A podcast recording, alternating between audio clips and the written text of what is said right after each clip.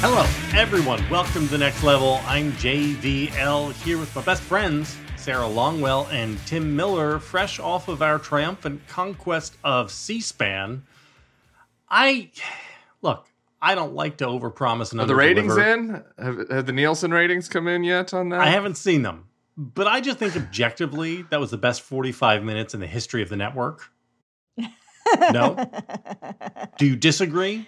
Uh, Sarah's more of a C-SPAN watcher and consumer than I am, so I don't know. Sarah, what do you think? I'm not a consumer, but I, as much as I am, I go on C-SPAN a fair amount, and I let the people yell at me. Uh, the best thing about this C-SPAN, well, there are multiple things I like, but one of them was obviously many of our people who listen to this show called Thank in, you guys. uh, which was very nice because it had people being like, "I'm a big Bulwark fan," not just people being like, "You are f- little communist, you know, bastards." We got a few of those, but they were late in the show. We got pumped up first by our people. I do think whoever the guy is who called in and asked JVL to do the Cletus voice, Dave, yeah, show yourself to me, sir. Show we're going to yourself. comp you for life. I, I got to tell you, my big regret, and I just I was so thrown off by the woman from Atlanta who called in as a as a huge Donald Trump supporter. I thought it was a bit for a minute, and so since Sarah Sarah speaks to people more often than me, she knew it wasn't a bit, but I thought it was a bit, and so you know she's going on, and then they then he comes straight to me. I was figuring JVL was going to jump in, and and the host jumps right to me, and so I wasn't. I feel like I was like an eight out of ten on that. I'm grading myself like a B minus because I looked back at it and I was like I'm a little hungover. She threw a meatball right down the plate for me about the about the wall, you know, Mm. in Florida and how she's concerned about people coming across Florida because we haven't built the wall, and that is not technically accurate, I guess, unless we're talking about a seawall. So I did, I did feel like I, I, I kind of let the people down a little bit on that one, but otherwise, I thought we really nailed it. I thought you guys were, you guys were on point. Well, my my favorite part was Dave calling in asking me to do Cletus, and then one caller later, we actually got Cletus, which was amazing. That was good. And that gentleman was uh, every bit as erudite and intellectually serious as I have come to expect from people of Mm. his ilk. Uh, okay, for people who don't know though, uh, the magic of television, the one thing about it that was annoying is unlike right now, we can all see each other's faces. So like we Yes. know how we're reacting to things. And so like I could sort of get it from your voices because I mm, used to listening. I knew when JVL was JVLing, but it was still hard not to see your faces and like be totally just sit there on camera for an hour without feedback. No, I agree. It's more fun when we can see each other and pick up on our cues and do hand motions. And I, I do have to say there were there was one caller that I wanted to do a hand motion to, but then I figured Sarah would would not enjoy that. I wouldn't have been able to see it, but you did say schlong, so I felt like you got plenty in. You did get to say schlonged. um, and that was nice. On, at eight We were forty-five in- at eight forty-five in the morning. That's what people are looking for. Just we were you know, amazing. I s- take it we'll never be asked back. I think we think the host listens to this show. He I seems just to. assume we are never being asked back on that I show. think I have to imagine that they are already in secret negotiations with Sarah's business manager about a permanent slot. I don't know what kind of money C-SPAN's got to throw around, but uh, it seems to me like that was some good I would take it to good be content honest. from that. when he deadpanned, t- "What is the Cletus voice?" JVL. I was like, "This guy listens to the This show guy and knows And just." then, when, and then when Peter goes, Sarah, why does Cletus upset you? That was yeah. just that was where I was desperate to have the reaction shot on Sarah. know. Like and not being able to see her face in that moment was hurtful to me. Hmm. Uh, okay.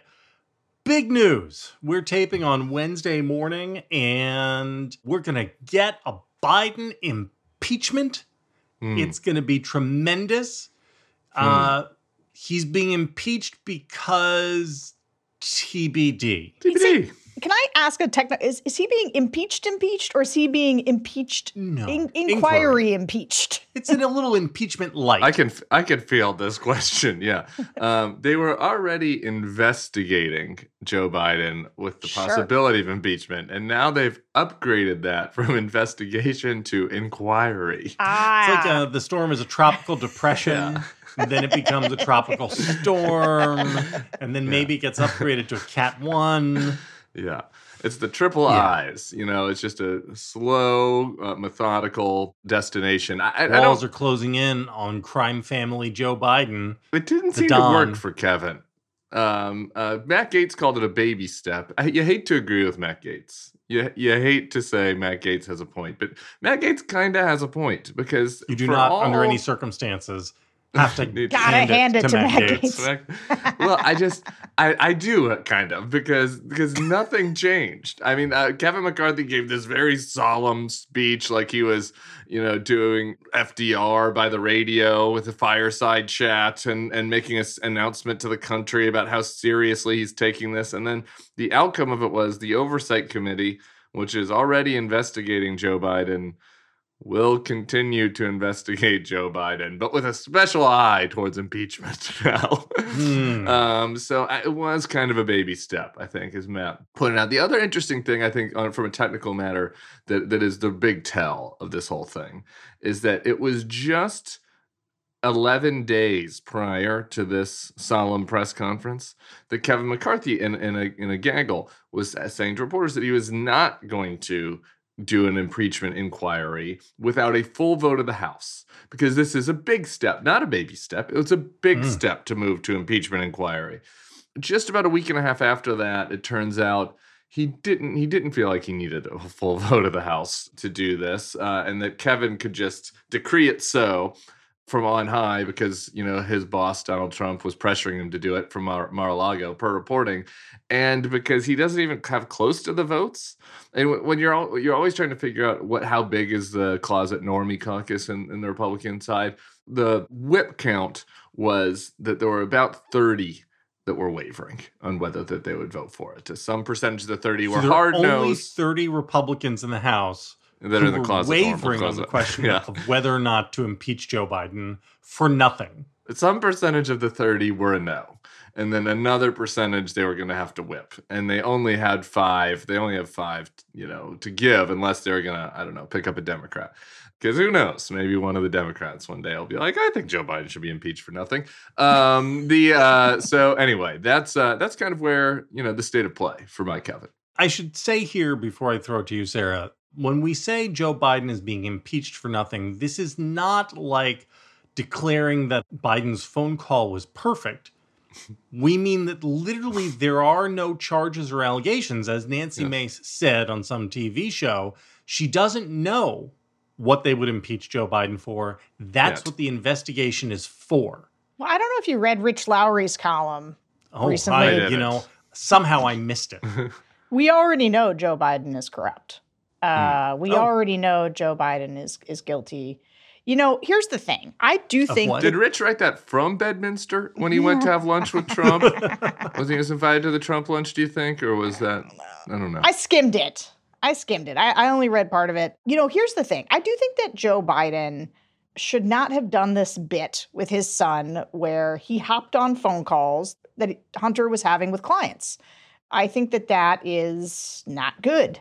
And I think, yeah, like in a different world on Earth, too, where things were normal and we'd had a normal Republican president uh, that I was, you know, somewhat supportive of, I would be like saying that Joe Biden should not have been throwing his weight around as vice president and hey, you know, help his son's business dealings, especially when they all turned out to be kind of shady. Though I will say, technically, I think this situation was more like Hunter would be with his business people. He'd call dad and he'd be like, Yeah. "Hey, dad, what's happening? How's the Yeah, weather? What do you right. how, how'd the Eagles do last night?" And so, and so, then if you're Joe Biden, it's like, okay, I, I agree. You know, he probably was playing a little bit too fast and loose, but it's like, what do you, do you need a you need an intermediary to accept your phone calls with your son to be like, Hunter, son- Hunter, young man, are you sober right now? Are you with a foreign national? Like, Yeah. okay, you're not. Now you can talk to your dad. I guess you, I, you know what I mean? Like, I think that's the situation. I think that's right. And that's why I would say, on the scale of badness that we live by, like, you should be aware that you're the vice president and that your kid is on these boards and that actually you need to treat this with some discretion. Also, like, impeachable offense. I think that that's more than a stretch. But uh, my point is, is that the Republicans have kind of moved into this like, well, Biden's already guilty, and you know he's he's a, and the Biden crime family. But the main thing I want to say is that did you hear Matt Gaetz' speech to well, that he was giving. It wasn't the baby step thing was whatever. He told. Kevin McCarthy that he needed to get in compliance. Oh yeah, I saw that line. And Uh, this is why I got to hand it to Matt Gaetz, honestly. I mean, he just treated him like a beaten puppy. and he had him. Yeah. He has him. Like Pull on that Kevin is. Kevin is marching to Matt Gaetz's and Matt Gaetz and Donald Trump are chatting it up, figuring out how to, you know, pull the strings on Kevin to make him do this impeachment. But I this is did you guys see uh, Fetterman when they told Fetterman about Yeah. and he was like, Ooh. Uh, I think Fetterman's a little bit of a he's a goofball, but I agree with his assessment of uh, that assessment is about right of impeachment. I think they should impeach Joe Biden. I've been listening to these Democrats. David Ignatius has a column today. Like right now, everybody in sort of establishment Dem world is having a, in my mind, five, six months too late panic attack about Joe Biden's age, uh, as well as, and Josh Barro has a column this morning about how they got to replace Kamala on the ticket. So everyone's got advice right now. People got a lot of column inches to fill, not much going on in this Republican primary. And so we're all going to tell Joe Biden that he can't run and that he's got to switch out his VP. Now, I think a lot of this is perfectly sound advice. I think, you know, like I said, eight months Except ago. for Josh's. Uh, yeah. I mean, Josh makes some good points sometime, but the notion that we're, that the Democrats that rely extremely heavily on the black vote are going to just randomly replace Kamala Harris with a white lady from Michigan and be like, she's just better. Sorry, I don't have a, I don't have any substantive reason to fire Kamala. The, you know, it's not a bill of goods. I just think the white lady's a little bit more palatable. Like that, you think that's going to go over well with with a core constituency? I mean, sorry, No, it's a, that's it's dumb advice. It is. It's It's, terrible just. It's impractical advice. Yeah. Like I. I agree. I'm for Gretchen Whitmer. She I. seems I. great. I. She. Gretchen Whitmer should be the 2028 nominee or some group of them that are on these that are from these midwestern states. Great great great. I'm much on the record about how these are uh great choices but like yeah the idea what he's gonna he's i don't know if you've seen some of the other things right now but that he's losing altitude with uh voters of color like now is like it's just an impractical thing to do. He's not gonna do it. This anyway what's the one thing that could get all these guys to stop talking about how joe biden's too old and should step down and get them back on his side? Impeach this guy impeach him for nothing. And then David Ignatius can write columns about how Joe Biden's being impeached for nothing. And I think they all need this. They need this. They need this to fill their time and their columns. It will do Joe Biden a world of good. I think at least some of those 30 Republicans who don't want to do this know that this will have nothing but a helpful effect on Joe Biden. Do you think that? Okay, so here I was going to it. posit to you guys. Okay, well I'm going to throw this to you guys and ask you to to game it out for me. Because I think this has almost zero downsides for Republicans. And maybe there's a little bit of blowback for them, um, but also maybe not because it's largely a process story. There won't be hearings, there won't be an impeachment vote. It's just going to be like a bunch of, you know, investigations. It'll keep their people vibrating at a very high valence because Fox will cover this thing for 27 hours a day. And the normies will just sort of be like, eh, whatever. Inflation's too high. And I don't know. I just it just seems costless to me, to the Republicans. And maybe, maybe it actually helps muddy the waters on the Trump corruption stuff to help a bunch of country club Republicans stay on side come November 2024 because they can tell themselves, well, you know, I really don't like Trump. But you know, Biden's just as bad. Look at this. I mean, you know, the Biden crime Biden's crime family. corrupt. Crime family. Yeah, I'm torn on this actually. I do not share, and I, I'd love for Sarah to walk me off the ledge. Um, I do not share the Fetterman Longwell uh, bring it on position exactly. I, I, I think that it could turn out that way. I, I think that the best thing that the Democrats have going for them is that the Republicans who have been prosecuting this case so far, like Comer, seem particularly stupid and so that's helpful right uh, and and i think that just generally as a talking point speaking to the the normies that that jvl likes to mock the people the people who you know grocery bills are going up while their salary stayed the same I, I know that that's a mockable thing for you jvl but for those people you know for for joe biden to be able to say to them joe biden to be able to say to them hey I'm trying over here. Like we actually care. We have proposals for helping wages and lowering costs and inflation reduction. Do you know what these guys care about? Relitigating the 2020 election and impeaching me over nothing, right? Like these are insane people, and they're uh, like uh, they're throwing feces at each other. And Lauren Boebert got kicked out of Beetlejuice this weekend. And like, right? I just I, I do think that that just is is a good frame for Democrats. Like we, you know, you might not like everything, but we're actually trying here to be, you know, on side and care about things you care about. These people are lunatics in a conspiracy hole, and I do think the impeachment kind of serves that narrative. You don't know what you don't know and and the muddy the waters element of this thing is very concerning. Was joe biden on one phone call that wasn't really about the weather that was a little business more businessy than it should have been? And does one guy testify and does the new york times feel like they've got to now put that on the front page for a week? And then does anthony weiner's laptop have a message from joe biden to him that then you know james comey has to investigate? I, you, you know what i mean? Like this is what happened to hillary right? Like the benghazi thing was ridiculous I like there was a kernel of of truth, uh, you know, about I think the lack of preparedness of the administration to what was going to happen. But like the investigations then became absurd and mockable. But over the course of the investigation, they found the server, right? So. Uh, and then that becomes a series of stories and the server and then and you find anthony weiner's got messages and then that becomes a series of right like so so that part just has me a little i got a little bit of ptsd from 2016 over over this. And where I, I i think that probably it continues to reinforce the republicans are crazy narrative but i don't think it's without risk.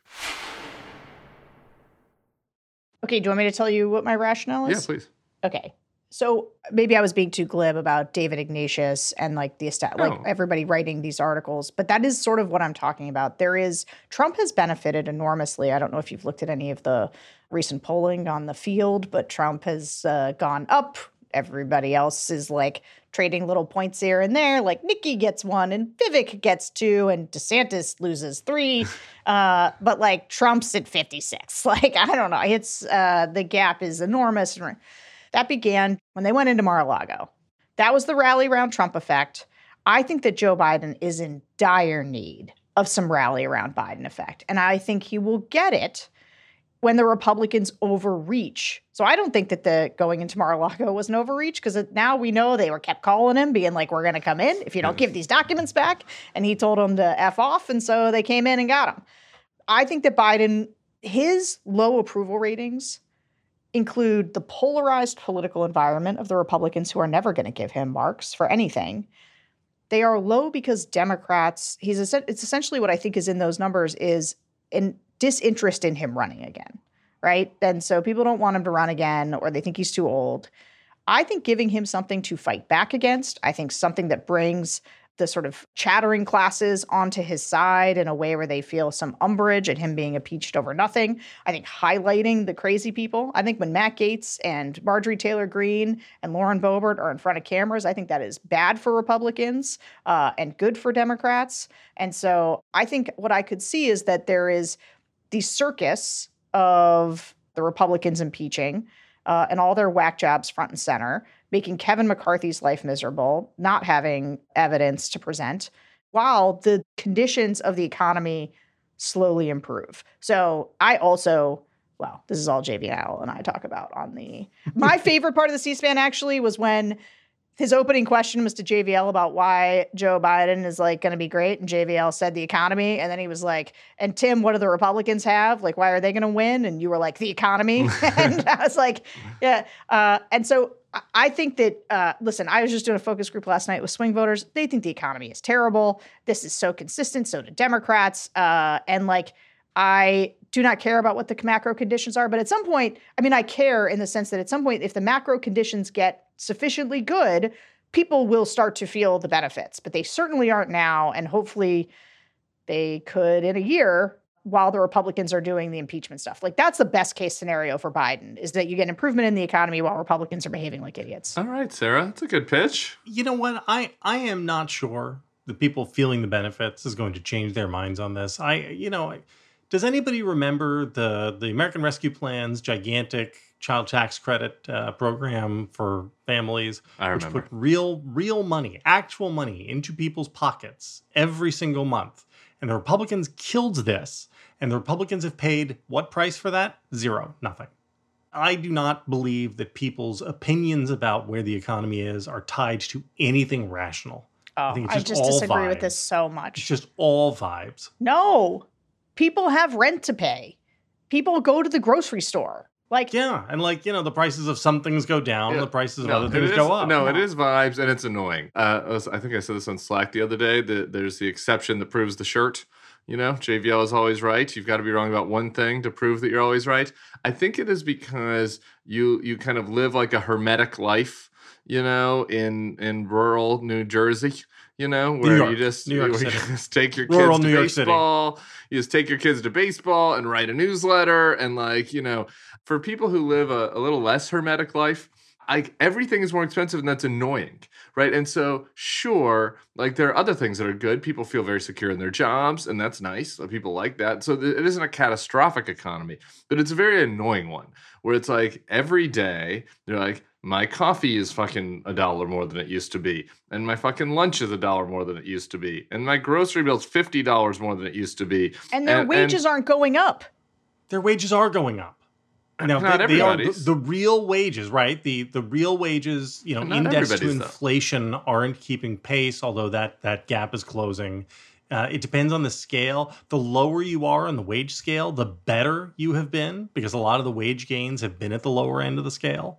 So, you know, like it's it's the professional classes who are hurting more on this ma- this metric right now than people That's true. in the Yeah, that's true. what I don't understand is things are never perfect, right? Even in the best economic times, like everybody has economic anxiety. Everybody, you know, some giant percentage of the country is one medical event or one job loss away Yeah, from sure. being really stretched very thin. And this idea that like there's some you know, if we could get these 15 economic indicators all pointing the right way, then nobody would complain about it. And that's just not true. Somebody would then find the 16th then indicator, right? Well, sure, the prices of eggs are down and gas is down, but celery is up.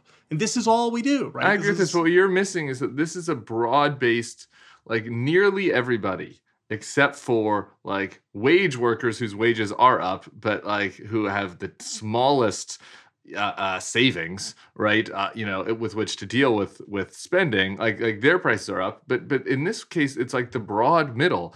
Everybody is experiencing increased costs, and only some people are seeing increase, you know, wages or salaries, right? And so, like, this is different, right? Sure, in the in 2019, when the economy was good, some people at the lower end of the scale were complaining about income inequality, Yeah. rightly, by the way, rightly. And income inequality has decreased somewhat, you know, over the past four years, and so that's something that you hear less about now, right? So they're all you're right. There is always something, you know. Not everybody's going to be rich. We're, we're not going to live in a in a in a world of of bounty and plenty where everybody can do whatever vacation they want but like there's something unique about this particular economy that the low level annoyingness i don't think that's a real word but you know what i'm saying touches a lot of people Yeah, and again, I, I think like everything is relative, and compared to where we were two years ago, it's better. It's just objectively better in every Nobody way. thinks that though, JVL. Like this is part of like what is. Well, I don't know what to tell people then. I mean, Okay, well, this is why Joe Biden might like the like. I just think it's a real gap in even just like analysis to just be like, well, people are wrong about how they feel Oh. about this oh. economy when the prices are being up. Like, if you've you've sat like if you go to any family functions, you sit around with a oh, bunch Oh, of sixty year old women. You know what they do? Yeah, right. You don't do this. They all sit around and talk about like, do you know how much X was? Did you see how much X was at the store? Like that's just what they talk about. Uh, or if you're with a bunch of twenty somethings. isn't this what old people always do? if you just sit around with a bunch of 20 somethings, they talk about how they can't afford rent uh, in the cities where they live, that it's so high. I just, But this, that's what all my friends did when we were 22. I mean, I think these things are permanent. I am not dismissing them as being unimportant. I think they're very important because people's perceptions are real. What I'm lamenting is that America is going to send a guy with 91 criminal indictments against him who is responsible for the excess deaths of hundreds of thousands of people because of his mismanagement of COVID. They're going to put him in the fucking White House again because they look at the economy, which is by all objective measures okay.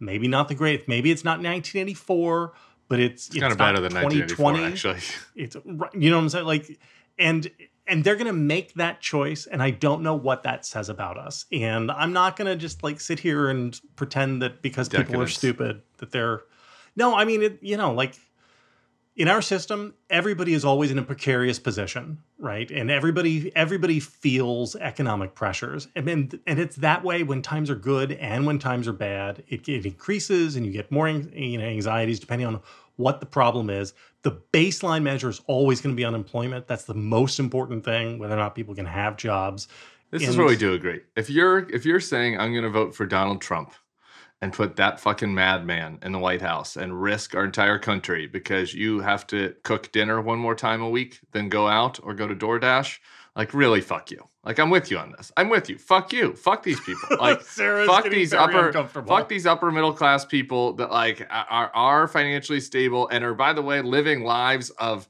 absolute unimaginable extravagance compared to their parents and grandparents. People are like things have gotten worse. It's like no, fuck you. my parents when they were kids, their parents cooked meatloaf fucking 5 days a week and they ate the same goddamn special chicken every Tuesday. And so like now these people who live in big cities and have made cho- chose to do this and can travel and can fly and can fucking talk to people on their magic phones. Like, right, I, I, I'm with you. That they would then say, I want to vote for Donald Trump. That is decadence. Where I disagree is that is that like that doesn't mean that it's not something that people are feeling, and that there aren't uh, there aren't people on the inverse side of that scale, and the lower middle class side of the scale, who, who for whom things are really tight. Sure, but but again, those people when you're when you're because of our system, things are always tight, right? This is, I mean, this is part of the reason some of us are commies is that even when things are good in America, things are really tight if you're at that that end of the the ladder, and that's that's a problem, but it's a persistent problem. Yeah. Well, like I was sitting with these swing voters yesterday, listening to them, and it's probably a young, uh, young guy, black dad, who was talking a lot about his kid.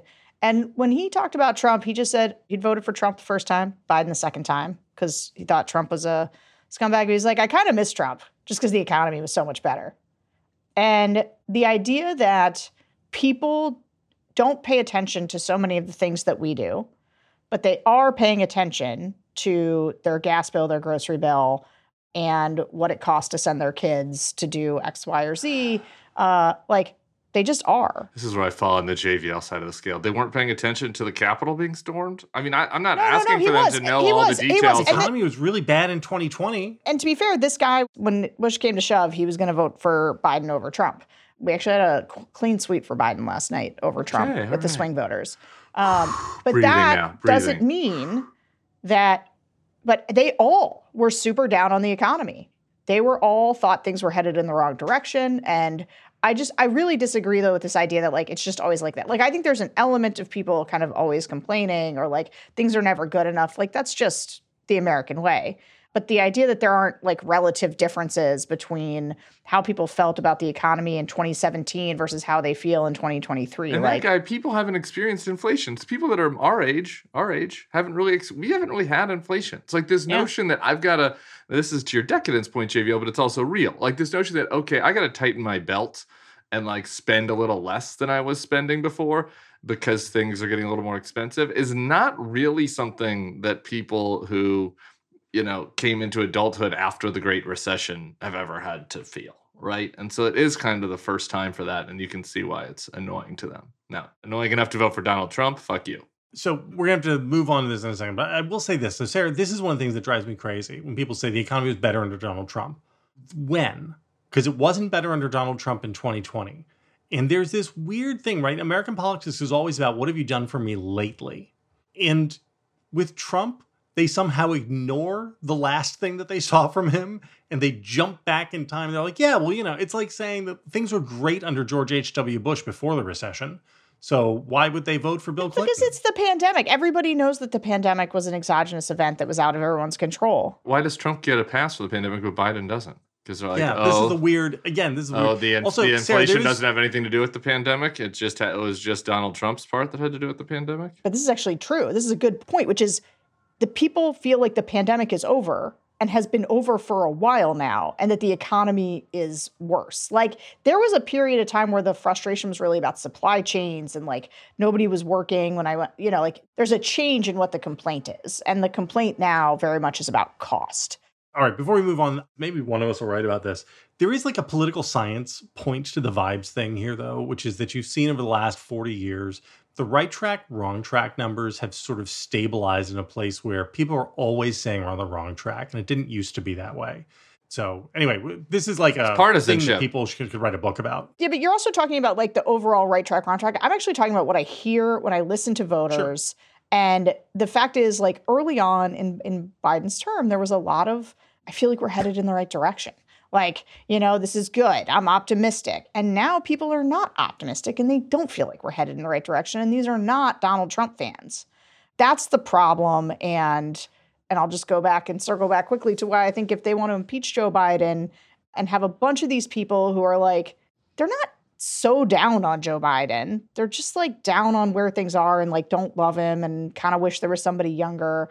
I think it pulls some percentage of those people back into a more more enthusiasm for him while the Trumpers come after him. From your lips to God's ears. God willing. All right. So the other thing I want to talk about was abortion. Abortion is never Oh, fun to talk about. So in Texas, we have two counties which have passed laws concerning abortion trafficking. These two counties are strategically located along interstate highway routes, and the ordinances that they have passed make it illegal for anyone to drive on roads through the counties for the purpose of obtaining an out of state abortion. And the legal mechanism here is like the SB 8 bill. It is a series of private lawsuit bounties. And so if you, you know, you spot someone who's driving through your county on the way to get an abortion, you can sue them as a private citizen. And this is part of a a planned out strategy throughout the state of Texas to strategically hit counties around all of the interstates that leave the state, as well as airports, counties with airports in them, to try to shut down what they call abortion trafficking. This is a real thing that is happening. Again, two of the counties have already passed the laws. These laws are now on the books for it. I find this astonishing. And I am just curious as to what you guys think the political consequences of this will be, because I think there'll be zero. I think, like with the impeachment, this is a just another asymmetry where you know Republicans won't pay any price for it, and like there's nothing Dems could do.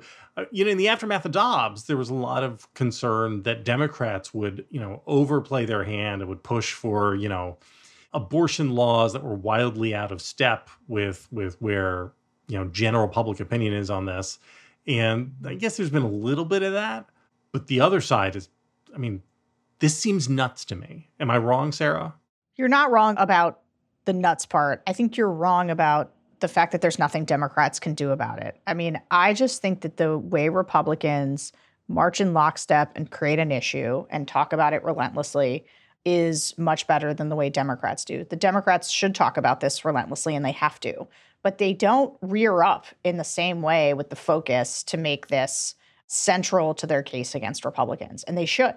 These kinds of overreaches are the kinds of things. You even look at something like in Wisconsin where they were going to impeach the Janet. Protasiewicz. Protasiewicz. See, we've all learned hey all Great three of us got that right gold stars you know, they're going to impeach her and leave her in limbo. Charlie talked a lot about this just so she doesn't have any say over the redistricting because drawing fair maps would be bad for Republicans in Wisconsin.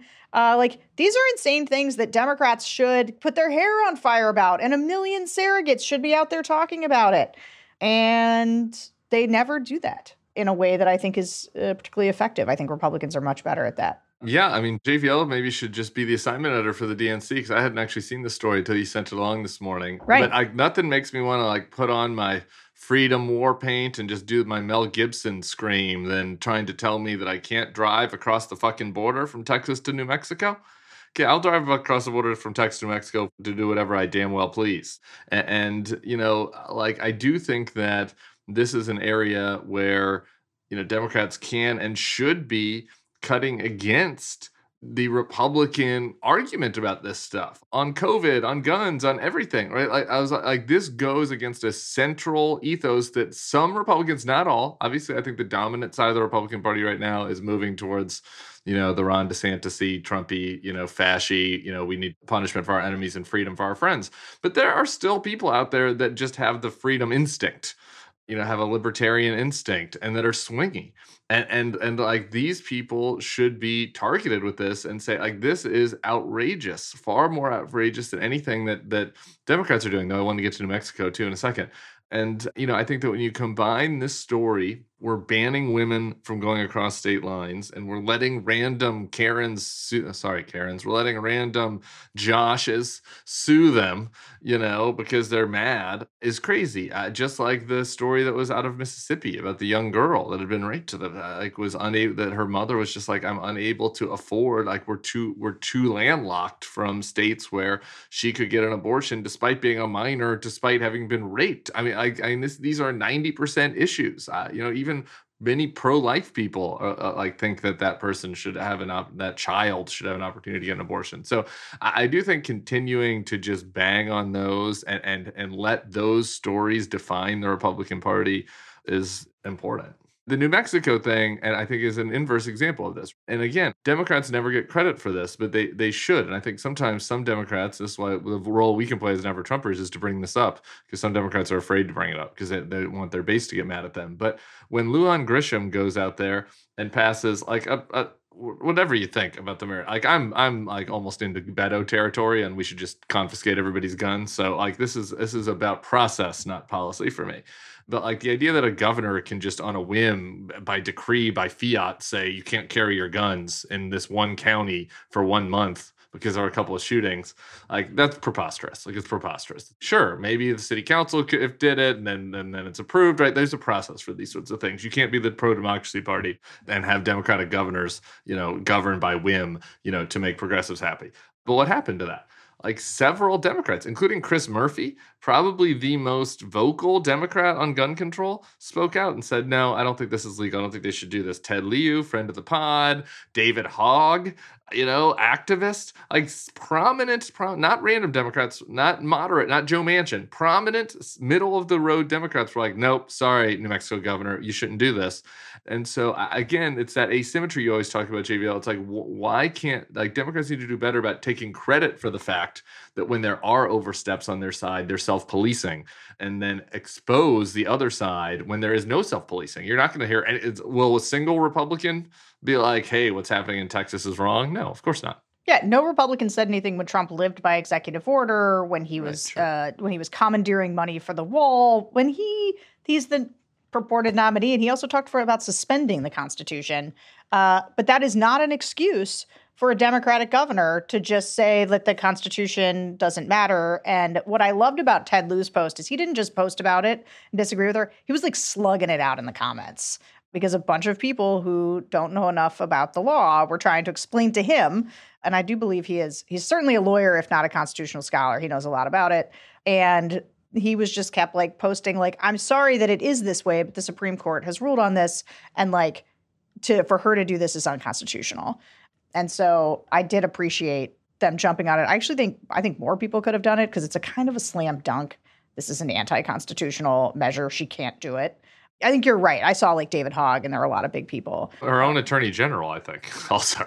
yeah, but like, did you read Joe Perticone's thing? Because it was sort of like the senator in her state was kind of like, yeah, you know, like there was a little bit of people don't love the idea of criticizing her because because they agree with the sentiment behind it. But that's not the point. Like when you say this is a process thing for me, yeah, like we have like that's not it's not like a small thing. It's not a small thing to be process oriented. It's the whole thing. It's the whole thing.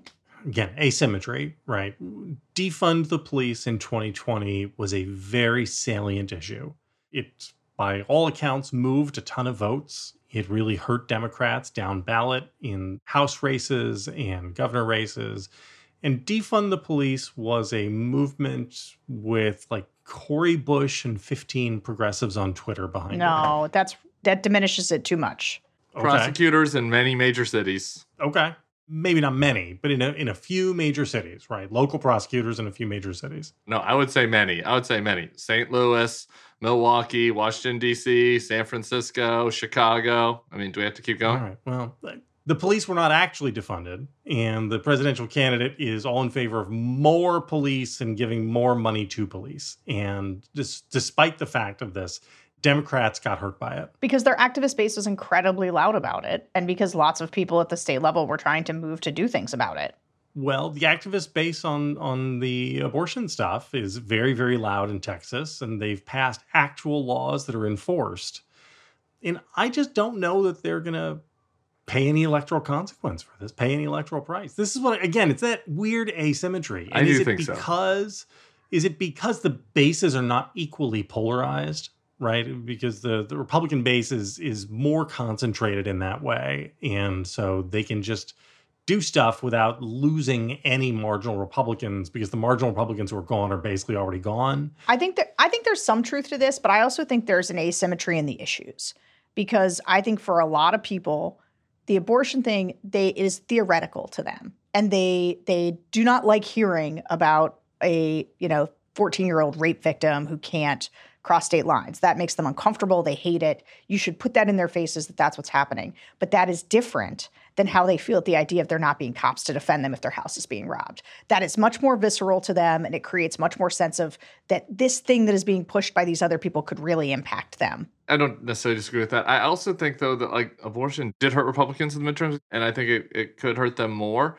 I, I, I concur with the notion of somehow and this is something that you guys despite you guys disagreeing on like the outcome of this you, you both agree on just the asymmetry of like somehow the republicans like every hour on fox they're talking about defund the police and every politician is talking about defund the police and every uh, you know even casuals you know at the at the you know my football buddies that i judge for you know who don't read any politics like they're aware of it.